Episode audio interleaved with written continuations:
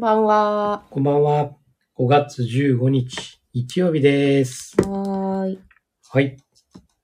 今日は、えーっ今日はと、ゆっと。沖縄が返還されおたーおーおー50年だっけ50年ですね。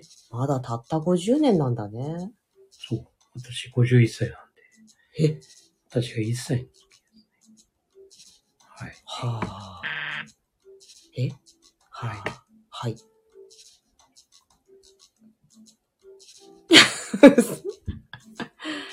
いろいろね、沖縄、知り合いもおりますし。ね。うん。で、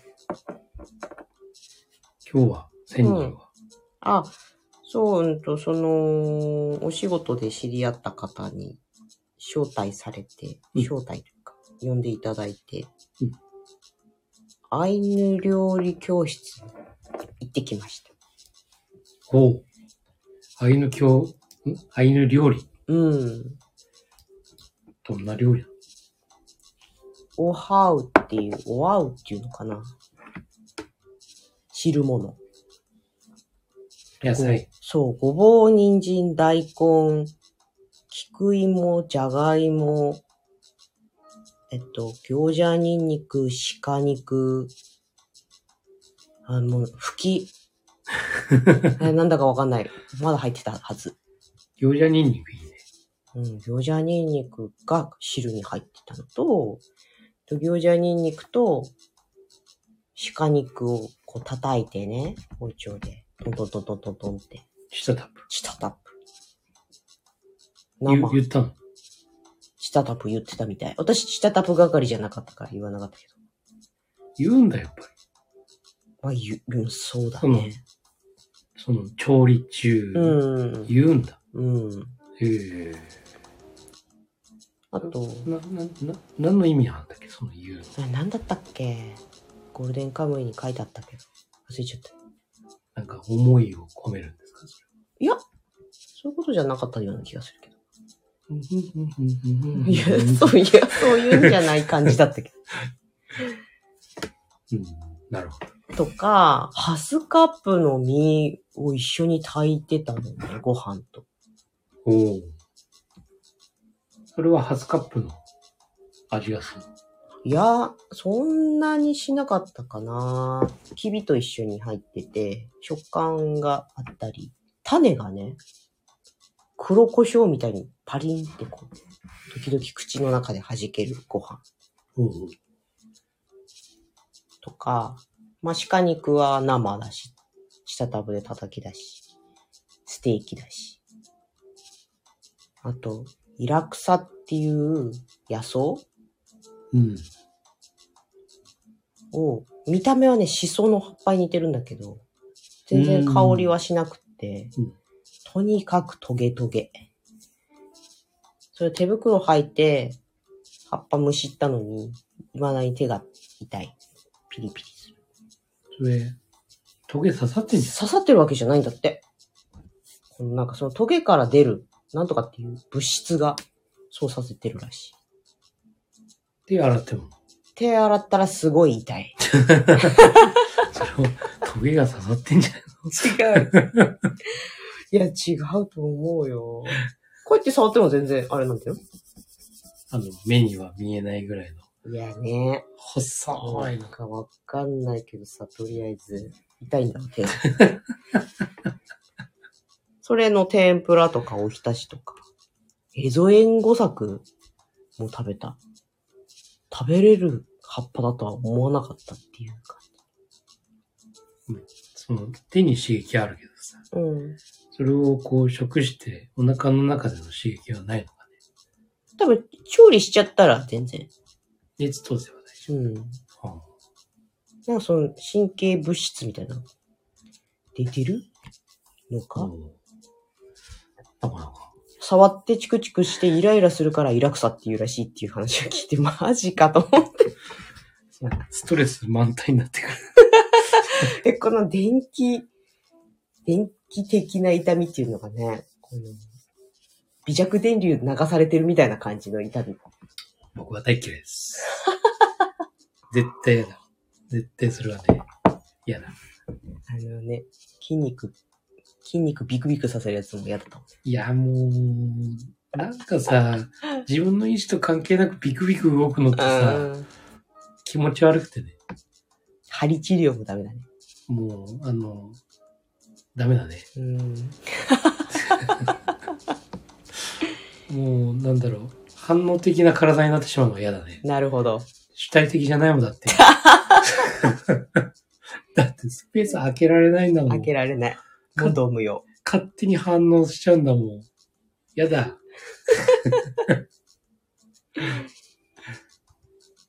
そんなこんなで、うん大変体に良い。うん。よかった。うん。うん、塩だけしか味付けてないっていうからね、その汁物もさ。まあ素材のね、それぞれのうん。味が生きるんでしょうね。だって、うんと、ステーキにも塩。叩きにも塩。あ、叩きにもじゃねえ。生にも塩。うん。あとは、生ってさ、うん。噛み切れんの。あ、全然だよ。臭みもないし。まあ新鮮だと。うん、新鮮。うん。昨日取った鹿っていや、新鮮。まあまあ、そうなんだよね。あ言っのてた。、うん。さばいた直後とかってね、すごく美味しいからね。うん。美味しかった。うん。うん。だからね、あの、北海道の北見。うん。北見の焼肉はめちゃくちゃうまいんですよ。うん。結構有名なんだけど。やうん。っぱりそれも、すぐさばいて、うん。すぐにこう納納品してくるから、それをお店で出てくるんで。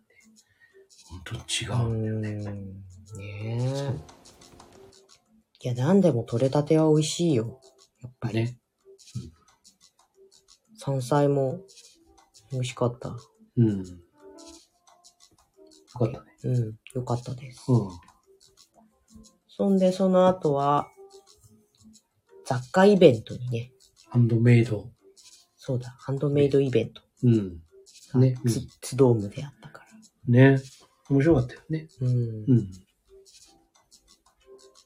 みんなあれだけ物を作れるってすごいね。すごい、いろんなものあったね。本当本当全部手作りなんだもうんね。ん。あれすごいね。すごい。アイディアが。誰ねとも被らないアイディアを捻出するの大変そうだ。ねうん。あれはすごい。でもなんか、だから、パクリが横行するみたいだよね。うん。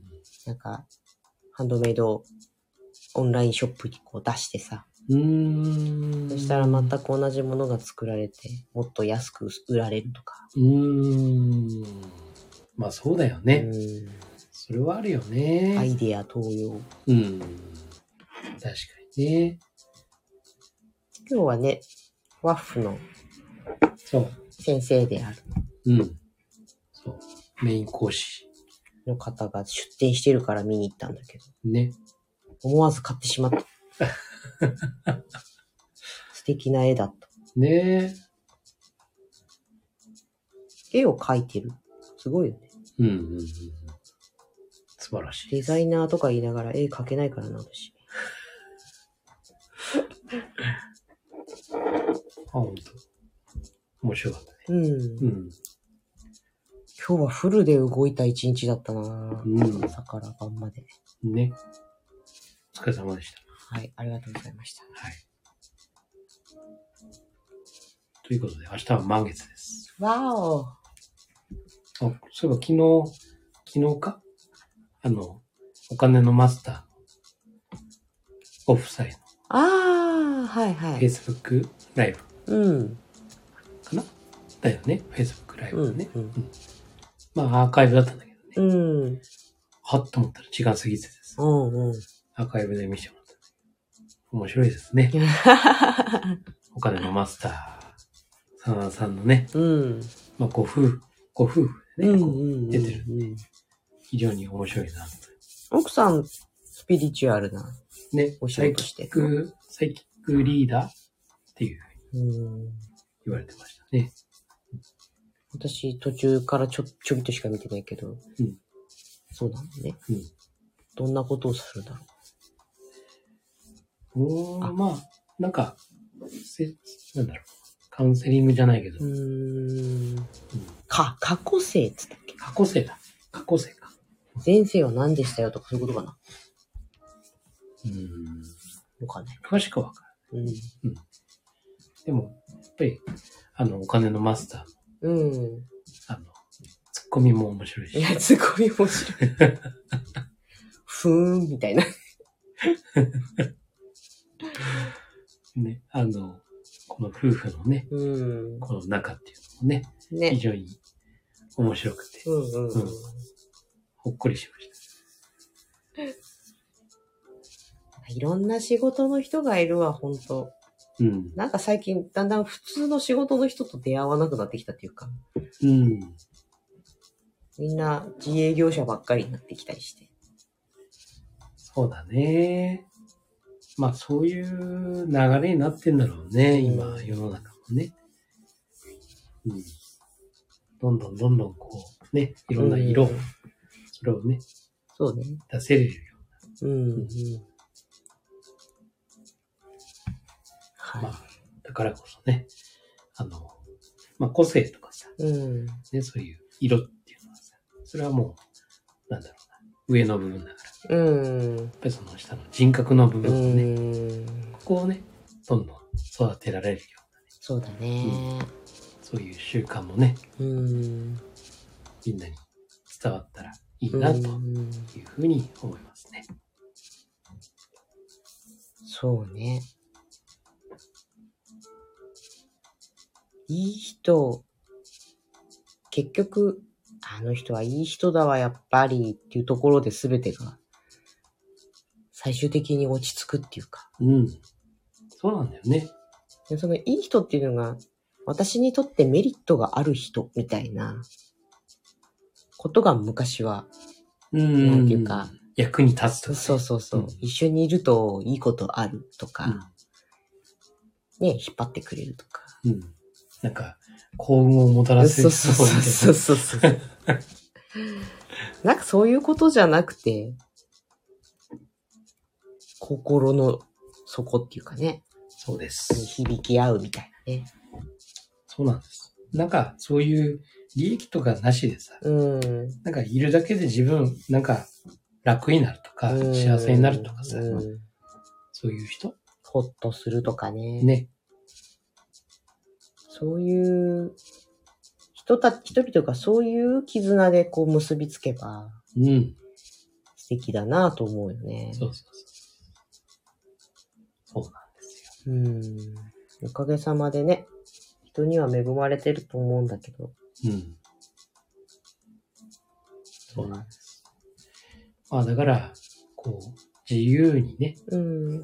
で、利他な、こうう、んうんうん。心でね、まあそんな社会がね、こう、まそうだね。あ自由っていうのはさ、まあ自分勝手じゃなくてうね、ん。まあ自分でいろんな選択をできるっていううね、ん。という自由ね。うんうんうん。で、その中でやっぱり、利他っていうね、うん。この気持ちを持ちながらね、うん。で、何度も言うけど、勇気と思いやりっていううね、んこのバランスをね、持ちながら、うん。時には助け合いながらとかね、そういう風な社会うん。になっていくのではないのかなと、うんうん。そこが中心的になっていくのではないかなっていうふうにね、そうだねう。ん、逆なんていうか、それができない人はどんどんこう、うん置いてかれちゃうというか。まあ違う世界うん。なのかもしうれないね。ん。うんだから、リタ、リタなことしてますっていう顔してし、それ、リタじゃなくないっていう。多分ね、ルーズウィンになることが利他っていうね、うん。こともね、思っちゃってる人。うん。いるかもしれないねうん。うんそうだね。うん。だからルーズウィンで、さ、なんていうの、納得の上ルーズウィンだったらまだね、うん。いいんだけどさ、表面上だけ納得したような、こう、予想って、内心違ったりするじゃないだから、ウィンウィンにつながるうん。ルーズウィンならいいのさ。うんうんうんうん。その長期的にね、うん長期的に物事を考えた時の、やっぱり先にね、うん。その先にウィンウィンになるためのルーズウィンにうんうん。というのはいいとう思うんんだけどね。でもなんかね、その短期短期でうん。ね見てみながらね、ルーズウィンになっちゃったり、うん。いや、ここはもうこういうふうにウィンウィンにとかね、というふうになってしまうと、うん。それは本来のね、ウィンウィンを考えるっていうことではないので、うんうん。そこは、ね、長期的ってそいううだね。ウィンウィンを考えた上での、前段としてのルーズウィンっていうことうね。ん。そうです。うん。そうだね。だから、まあよくね、こう、尽くすとかさ、あはるい。じゃないですか。はい。だからそのね、本質の部分もね、うん。あの、まあ、人に尽くすとかっていうのは全然、もちろんいいことなんだけど、うん、でもその本質をちょっと間違えちゃうと、うん。単なるルーズウィンになってるだけであって、うんウィンウィンには繋がっていかないよねって。うんそうだうねん。まあ、ある意味謙遜とかっていうのもさ、うん。まあ、ある意味こうね、あの、逃げる部分もね、うん。あったりもするわけだよね。うちの母親がいっつも言っていた言葉に、そ、この、そういう言葉が存在するのかわかんないんだけど、ヒゲマンっていう言葉があった。ヒゲダン違い ます。ヒゲダンじゃない。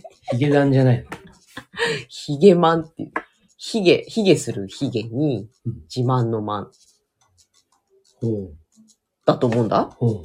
だから、いやいや、私なんて、いわゆる謙遜とかの、もっと悪い状態、あるよね。こう、卑下しながらも、でも自分が優位に立つために、卑下してる。い一旦こう、ルーズになってるああ。ような、いやらしいやつ。いますね。います。いますね。確かにね。それはなんかね、あの人、あれ、あの人はヒゲマンだから、どうのこうのみたいそう、ヒゲ、ヒゲマンヒゲマンな。うん。ヒゲマンっていう言葉初めて聞いたけど。私もさ、調べてみたことないけど、存在しないような気もするんだけどね。でも、そういうタイプはいるね。確かにね。うん。うん。いやいやいやいやいやいやとか言いながら、うんマウント取ってそこうよそううとそうしてそうる。そうそうそうそう。おーってね。うん。すんごい腰低いようで、うん、そう。実はね、ものすごい高いところが見てる。うんうんうん、嫌味てんこ盛りみたいなね。うん。いらっしゃいますね。うんそう。それはダメだみたいなね。周りにはすごいルーズウィンな人だからさ、うちの母親。自分はと思うんだけど。なかなか真似できないよね、ああいうのはな。こう。うちの母親みたいな感じいやいやいや、その、ヒゲダン、ヒゲダン、ヒゲダンじゃなヒい。ゲマン。ヒゲマンみたいな。なかなか真似できないよね。うん。でも、そういう形には割とあったことありまうす。んそういうのもうバレバレじゃん。まあ本、人バレてないと思ってるっていうか。やっぱりそういう方とは自分の中ではね、うんウィンウィンを考えるっていうのは考えられなかったので、ノーディール、ノーディールですしたね、やっぱ りね。うん。あの、どうしてもね、こうんう、仕事上の付き合いはもちろんあったにせよ、うん。まあ、極力ノーディールの方に向かううね。んうんうん。だよね。うん。まあ、本人意図してさ、どういう結果をそれで生み出すかを分かりながらやってるとかうん、まだいいけど、もう、それが染みついちゃってさ、うんうんうん。あ、そうなんあの、なんていうパラダイのムですよ。無意識にそうなっちゃってるじゃない。そうなんです。そうなんです。うんまあ、我々もそうだけどさ、うやっんぱり自分のスタイルっていうかさ、その、パラダイムね。うんこれがもううこびりついちゃうんだで、ね、うんだから絶対100%これはさ、うんこのスタイルで、ね、当たり前なんだっていうふうに思っちゃう、ね。これはもう全員そうだと思うんだけうど、ん、うん気をつけないといけないよね、我々だってさ。そうなんです。本当にすごくいいものだと思っていても、毒になる人にもいるかもしれないんだよ。そうなんです。うん。だから、アレルギーにな、なるとさ、他の人にはとっても美味しい果物だけどうん、私にとっては非常に苦痛のそうだよね。あるものなんだよね。うんで、そう、美味しいものを知ってる人は、美味しいから食べなよって、うんもったいないよ食べなきゃ、みたいな。うん。でも、いやいや、私食べると辛いんですっていうところを、理解うん。されなかったりする。そうだね。まあ今の時代はね、大丈夫だけどさ、大体、アレルギーって言ったら、そうなんだ、大変だねってなるけど、ちょっと年配の人になってくると、単なる好き嫌いだと思われてたり、うんうんうん。わがままだ。そう、ねあの、口に合わないからそうなんでしょとか、いうねうん、感覚もあったりするから。ほんとそれパラダイムだよね。そうなの。だからこれ、あれだよね。子供に対してもそうだよね。うん。うん親が子供に対してもさ。うん。もうこれはこういうもんだからうね。ん。もうねこういう考え方じゃなんだから。うん。世の中はとかねうんうんでも本当って、あの子供は冷静に、うん。あの、え、そうなのってうん思ってる部分もあるんだよね。うん。あの、まあ大人のように理解はさ、そんなに強くはないと思うけども、うん。マジでって本当にうんってさ、うん実は思ってるうんっていう。やっぱりそれもさ、それぞれ子供って自分と絶対違うし、ね、似ててもうんやっぱり違うからさう、ん人格がね。うちの子で言うと、例えば、この服かわいいよって、一緒に買い物とか行ってさ、うわ、これかわいいじゃんって言って、そしたらあっさりね、いや、無理とか言われてね。でもその時に、多分、絶対的に上から見てる親だったら、腹立つと思うんだよ。うん。そうだね。うんで、なんかさ、もう本当ママとは趣味合わないよねとかって言われたりするうじゃんん。いやー、本当だよとか言いながら、色味では似てたりとかね。うん。うん。そうそうそう。そういうところも、こう、お互いに別に、だからママの趣味が悪いとかさうん、そういうことではなくてうん、違うよね。でもここでは合うよね、みたいなのを、こう当たり前に違いをね、許容し合うっていううん。ことができるのは、いいなと思ってて。それはやっぱりね、信頼ですようね。ーん。信頼があるから、そういうふうに、うん、まあそうだね。そう、いわゆる、自分の意見を言うね、うん。勇気と。。うん、うん。ね思いやりだ。そうそうそう、相手 をか、相手のこと考える思いやり、ね。そうね。そうな全くだわ。の。うん。だから比較的現代っ子の方が、それができるんだと思うのね。うん。昔からちっちゃい子っていうか、あの子供っていうのは元来そういうものだったとは思うんだけど、うん特に今の子たちは見ていると、そこら辺結構ドライでさ、うんあなたの趣味はこれね、私には理解できないけど、私の趣味はこれね、別にあなたに理解してもらいたいと思ってないっていうのがさ、そうだね。その嫌な意味じゃなくて、うん共存できるようになってるっていうところが。そうだね。うん。割と、まあ、ね、この 7J、7つの習慣の J やってて、うん。そう、その、ほんとそういう子がうん。ほとんどかもしれない。うん。別に親のことをね、うん嫌いとかじゃないんだけど。でも、親は親の、価値観うん。自分は自分の価値観。うん。で、それを無理にね、あの、押し付けうん。ることじゃなくて、向こうは向こうですよねって。うん。僕はこうなんです。うん。という、やっぱり子たちがうん。増えてますよね。うん。まあ非常にだからある意味、すごいなっいて、や、うん、本当だようね。ん、大人だなって、スタート地点から違う気がするよ。そう、私たちはさ、こう、違う、そうじゃない幼少期を経てうん、今やっとここにた到達してるけど、そうそう、最初から違うよね。そうなの。だから楽しみですよ、うん。将来。だからこそそうじゃない親のもとに生まれてしまい、そうじゃない価値観をゴリゴリと、それが正しいんだってばって頭ごなしにこうんう、やられると、きついだろうね。そうなの、そうなの。追い込まれちゃうんだよねう。ーん。うん。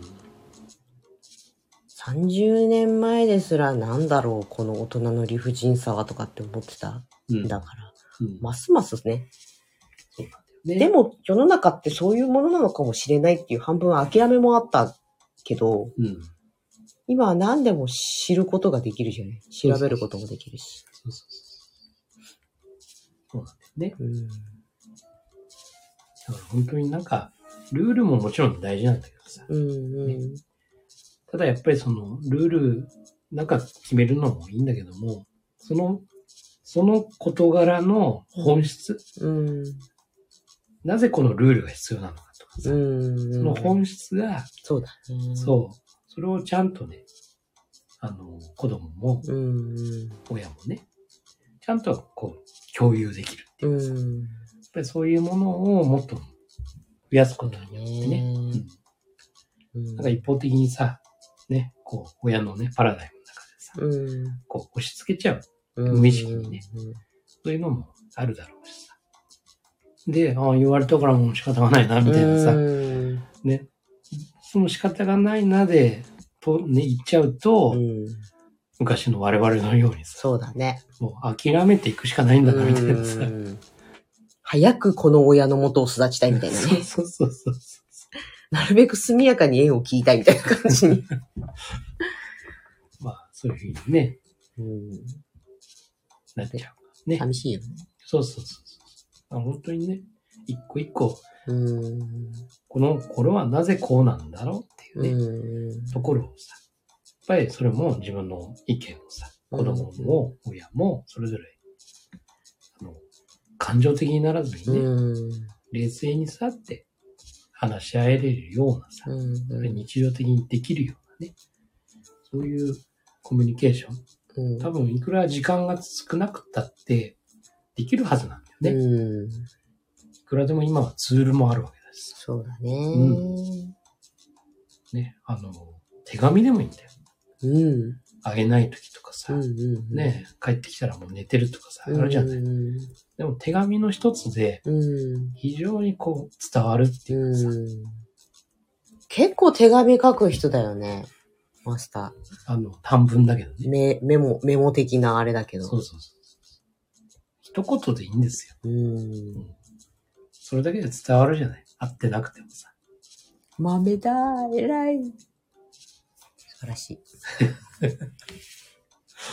ほんと、あの、いや、父親ってさ、そうだね。うん、やっぱり、若い頃はさ、忙しいからさ、うんう家にほとんどいないじゃない。ん。うん。そうすると、ね、何、何を使ったらさ、うん伝わるかなって。でも、まだ子供小さかったら、LINE もさ、うんまだまだできないわけだしさ。じゃあ、これは、まあ、一言、うんうん。ね、こう、下手な絵でも描きながらさ、ね、 それを見てもらえればさ、うんうん。それはそれでまた、相手もね、うんイメージもできるだろうしさ。ということだよね。うん。まあ、伝わ、伝えなきゃ伝わらないっていうとこも、うん。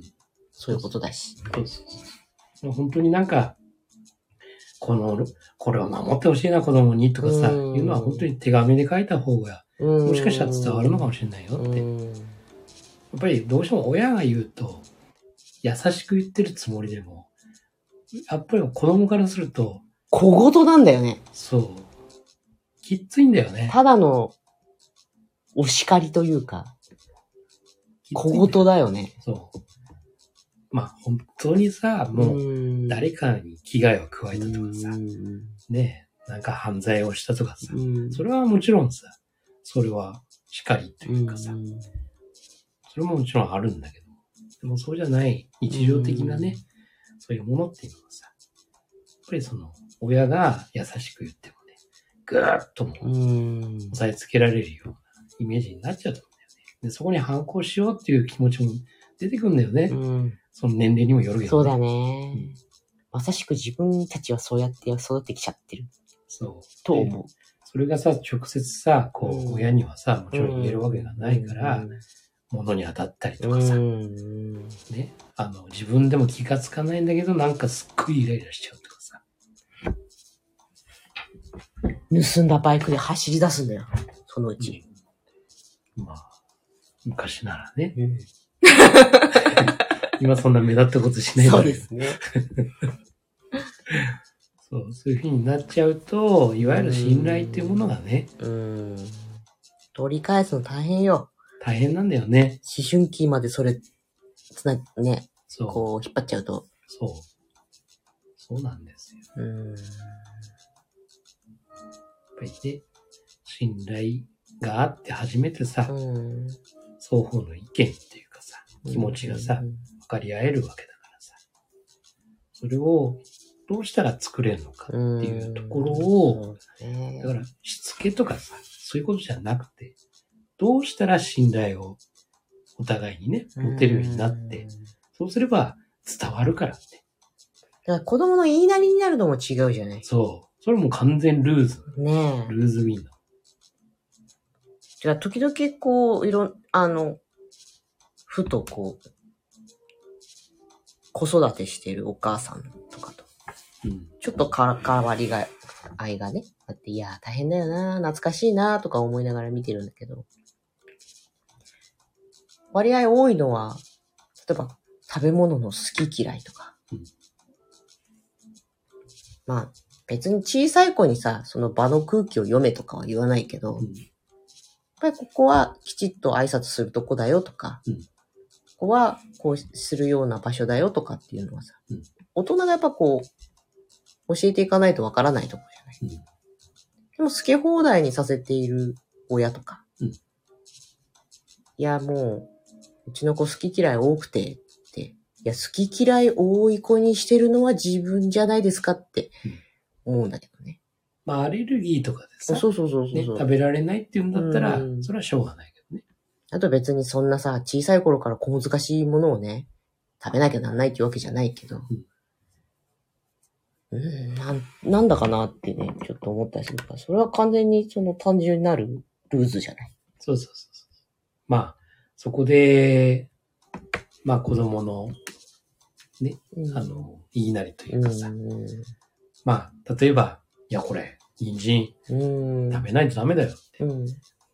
嫌だもん。だって美味しくないもん。うん。そっから理由は言えないんだよ。うん。だからなぜ人参を食べる必要があるのかっていうところが、子供からするとさ、うん。いやだって別にそれ食べなくていいんじゃないうん。サプリ飲めばいいじゃん。例えばだ よ。うん。栄養取れればいいんでしょみみたいなさ。やっぱりそこで親が説明できない。うん、そうだね。言いくるめられちゃうのかなってそういうさ。うんなんか私、ちっちゃい頃すごい偏食な子だったじゃない。で、でも、例えば細かく刻んで、わからないようにして食べさせるっていうのは違うと思っててうん、それはやらなかったんだよねうん。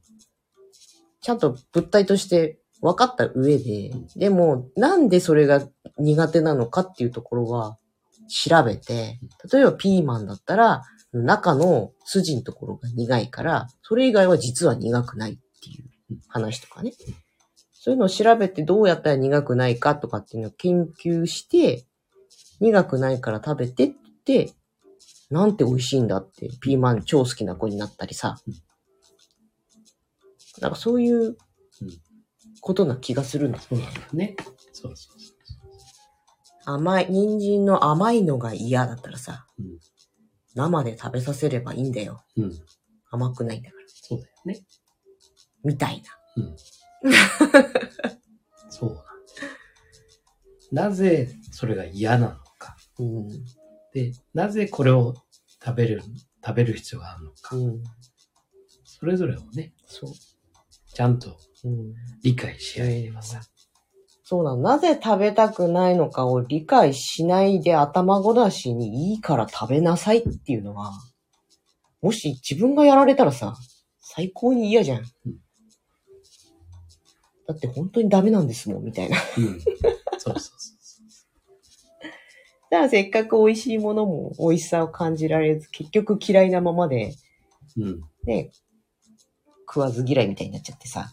そうそうそう。ね、で、本当に、まあ、食べ物に関して言えばさ、本当にイメージあるじゃない、うんまあ、食わず嫌いって。俺もそうだったんだけどさ。うんうん。でも、その、本物をね、うんうん食べさせる。うんうんそう本当に美味しいうん食材っていうかさ。で、あのーなんだっけな、ウニかうんな、俺は。ウニが、あのー苦手だったんだよ。うん。で、まあそれは子供のうちとかもさ、そんなにうん食べるもんじゃないんだけうんど、ウニはね、やっぱり美味しくないウニをうん食べてたんだよね。うんでまあ、なんだろう、この、とろ、なんかドロドロした、この、うんちょっとし、しうんあの、明晩なんだっけに疲れすぎたみたいなそう感じの。何がこれが美味しいのかなって言って嫌いで、うん。これでね、ちちょっ。と食わず嫌いじゃないけども、いや、嫌です、嫌です、うなんんだけど、本当のあの、うん。あの、回らない寿司屋さん行ってね、ね。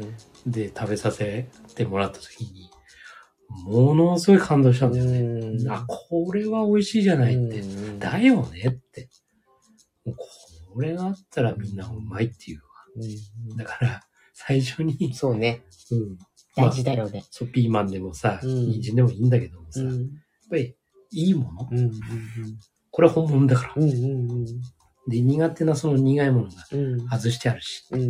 一回食べてごらんって。で、そうするとさ、うんおー美味しい。うんうんだからもう一気にさ、う好きになるわけだよね。ん。なるね。そうなんだようん。ね。だから、まあ、食育の話になりましたけれども。なんかね、そういう工夫というかさ、うやっん。ぱり相手はなぜ嫌なのか、うんで、自分もさ、なぜ進めたいのかうん、うんうんというところをね、うん。うん。しっかりと、そうね。相手を理解し。そうそうそうそう。で、で、その上でやっぱり理解されるよね。そう。まあその前にね、その前提としてはね、この本質をうんね、うんうん。わからないとうねん、うん何事もね。うん。だから、本当に食べ物もそうだしうさ、ん。ね、そういう行動もそうだしさ、やっぱりそういうものは、しっかりと、うん。うん。あの、本質をね、うん。うん。伝えようという気持ちの中でね、うん。うん。で、ルールを決めるとか、うんその中でそのしつけをするとかね、そうだうね。ん、というふうにしていかない限りは、うん。まあ、信頼はたまらないし。そうなんだ。余計大変になっちゃうんだよね。うん。後から。そうなの。そこで踏ん張ってやっておくと、うん後から驚くほど楽だっていうこいとや、が、ほんと楽だよね。うちはほんと楽だよ。 楽。そうなの。大変だったけど、うん途中はね、やっぱり。そう。ねだって上から押し付けてさ、ガーンってやる方が楽なんだもん。そう。ほんとそう。権力振りかざして押さえつけて言うこと聞かせた方が、本当に楽だからね。うん。そうなの。でもそれは後から、ねえ、こう、ぎゅーって引っ張ったゴムみたいな感じで、こううん。バチーンと来ちゃうよね。そうそうそう